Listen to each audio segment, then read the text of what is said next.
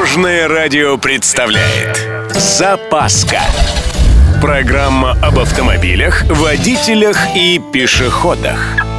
Здравствуйте! На Дорожном радио программа «Запаска». Сегодня в выпуске готовимся к холодному сезону и парочка зимних советов. С вами Владимир Лебедев. Поехали!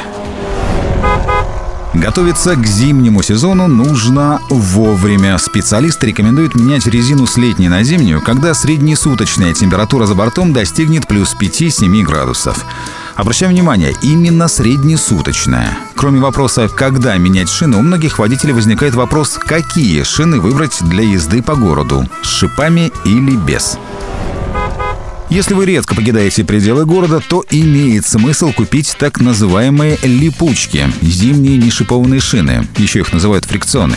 Такие шины разрабатываются специально для мягкой зимы и для езды в условиях города, когда утром на дороге корка льда, а вечером все превращается в кашу. Из ряда существенных плюсов липучек – меньше шума и выше сцепления с дорогой, а значит, управляемость лучше и тормозной путь короче. Происходит это из-за того, что шипы уменьшают площадь контакта шины с дорогой, грубо говоря, не дают шине плотно прижаться к асфальту.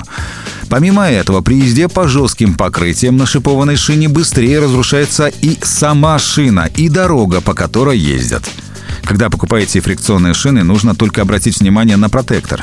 Ламелей должно быть много, канавки должны быть глубокие, для отвода той самой снежной каши. А рисунок протектора подготовлен для езды по обледенелой поверхности.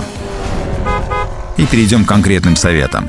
Срок службы зимней резины обычно составляет в три-четыре сезона. Неважно, какие вы шины выбрали, фрикционные или шипованные. Будьте внимательны при их установке. На самом деле все просто. На покрышке есть различные пометки в зависимости от рисунка.